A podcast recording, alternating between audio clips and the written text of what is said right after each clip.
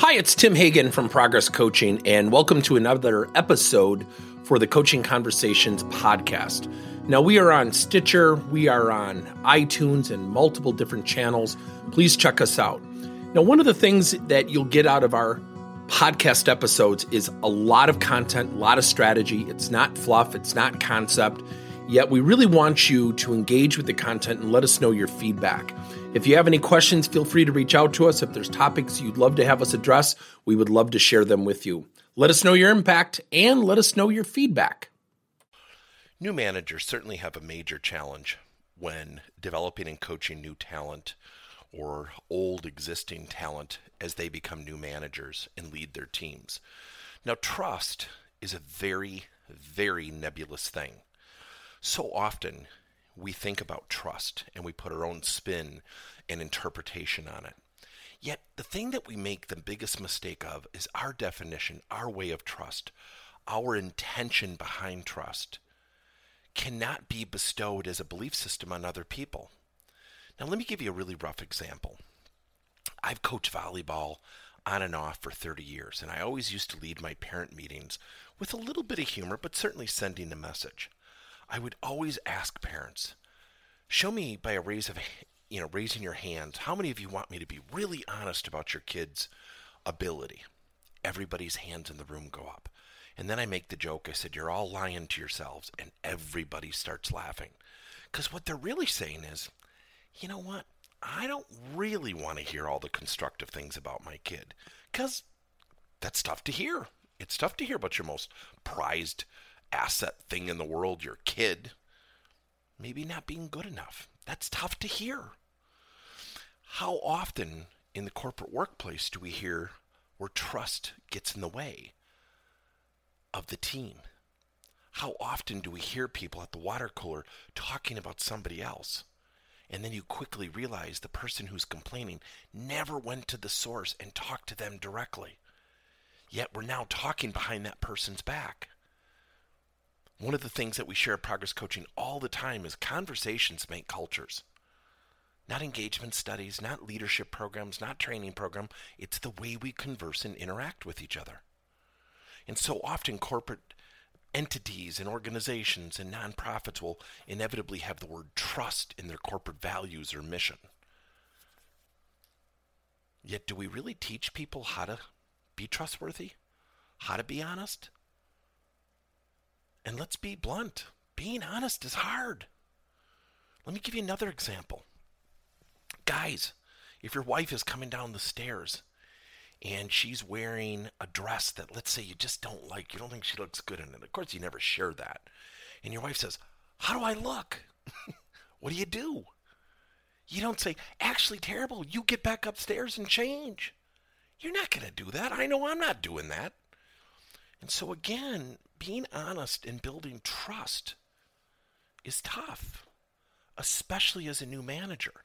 So one of the biggest things that we have to be careful of with new managers is is to position them to facilitate trust. So number 1, when you're building trust, find out what somebody personally and specifically wants to accomplish. Number 2, find out what type of motivation they have. Are they intrinsically motivated? Do they get motivated by things within the job? Or are they extrinsically motivated, such as they have future endeavors outside of the job that they want to explore or expand into? Number three, this is going to seem very, very simple. Ask people when you hear the word trust, what does that specifically and personally mean to you? And what would you like from me to support that definition? Now, that's our strategy of define and coach. Instead of defining it for the whole team, you can still do that, but ask each individual when you hear the word trust, what does that mean to you? And what would you like me to do as the leader to support that? It's a weird question, and I promise you, as a new manager, you will have people who cannot answer that, but it gets them thinking. Number four, establish your own rules. I cannot stress this enough. I can talk till my deathbed. I've said it since I started this company 24 years ago. It is the number one thing that creates a lack of communication and trust in the corporate workplace. It is something that cannot be argued, it cannot be dismissed. Boy, doesn't that sound dictative?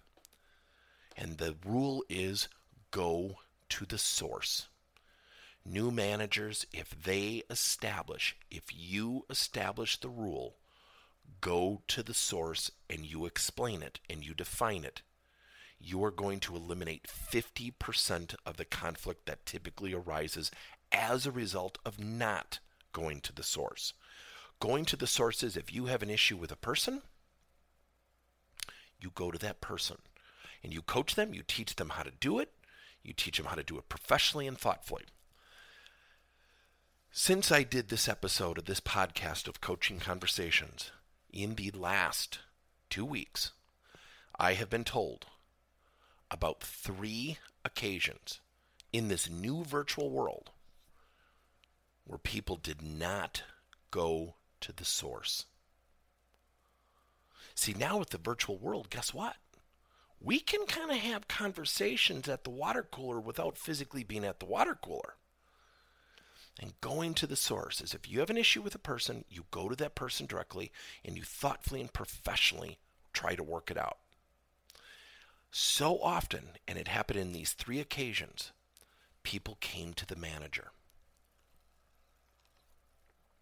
complaining about somebody else. And in all three occasions, when the manager came to me and said, You know, how would you coach these people to work it out? I said, I have a question for you three managers, three different organizations that do not know each other, almost identical situations. I said, Did you ask the person or persons who came to you if they went to the source? Well, no, I wanted to try to help them work it out. I said, So what just happened is, by you taking that conversation, guess what happened? You have now positioned them to not go to the source, to talk behind one another's backs. May not be your intention, but you have opened that door. All three managers, again, not knowing each other, said, What should I have done?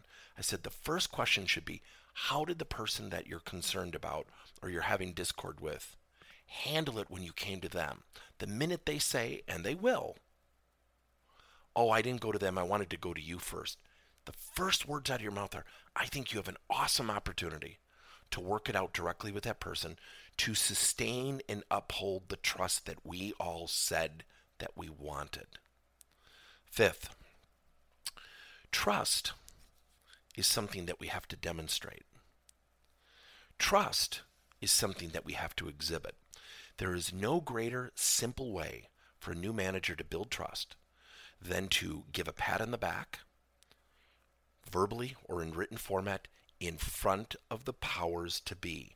So if a new manager sees an employee going above and beyond the call of duty or doing some really good work, and they send out an email and they carbon copy the powers to be, the person that is being mentioned, that is on the team, will look at that new manager and say, wow, he or she's got my back. See, trust is not something that we immediately come out and say, you know, I got a problem with this trust principle. I'm a pretty dishonest person. You're not going to have that. And so trust is a moving target unless we define it, unless we ask people, but we also have to demonstrate it. So these five strategies will help a new manager, but I cannot stress number one, go to the source. It's tough. People have inadequacies, they have insecurities, they have fear. They don't want to cross that line. They'd rather have somebody else do it. That's why we vent about other people. Because if we can vent about other people, what we're really doing is getting it off our chest.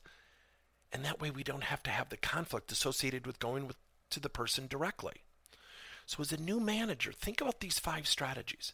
Think about sitting down with your team, defining what is trust? What does it mean to you personally and specifically? Find out how they're motivated. Establish the rule of going to the source. And remember, always remember, to demonstrate trust. by demonstrating trust, by showing someone you're going to promote them, you're going to give them accolades, you're going to show people above you what somebody has done that has been above and beyond the call of duty. And here's the other thing as a new manager, the more you promote your team, you're also promoting yourself. Now, you don't do it for that purpose. That's dangerous. The key to building trust in a team is on a holistic group basis, but also on an individual basis. And I would encourage you make sure your team has a demonstration and a definition of trust. And what I mean by a demonstration is literally talk about it out loud, share how to go to somebody directly. And then, number two, have actions and behaviors that exhibit support of that definition. Once you have that, it really levels everything else off.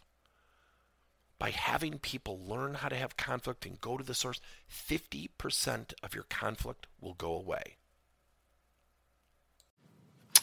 Thank you for listening to another episode of Coaching Conversations by Tim Hagen and Progress Coaching. Now, our company is always coming out with new and innovative solutions to help leaders coach their employees. And recently, we just created a new service called Coach to You, where leaders can pick and choose topics and assign seven to 21 day programs for employees to learn and, more importantly, apply actions and then reflect and share what they're going to do going forward as a result of the learning. It's called coach to you. We're literally bringing coaching to your employees. If you're intrigued, we'll have a link in each one of our episodes where you can get more information. And again, thank you so much for listening to another episode.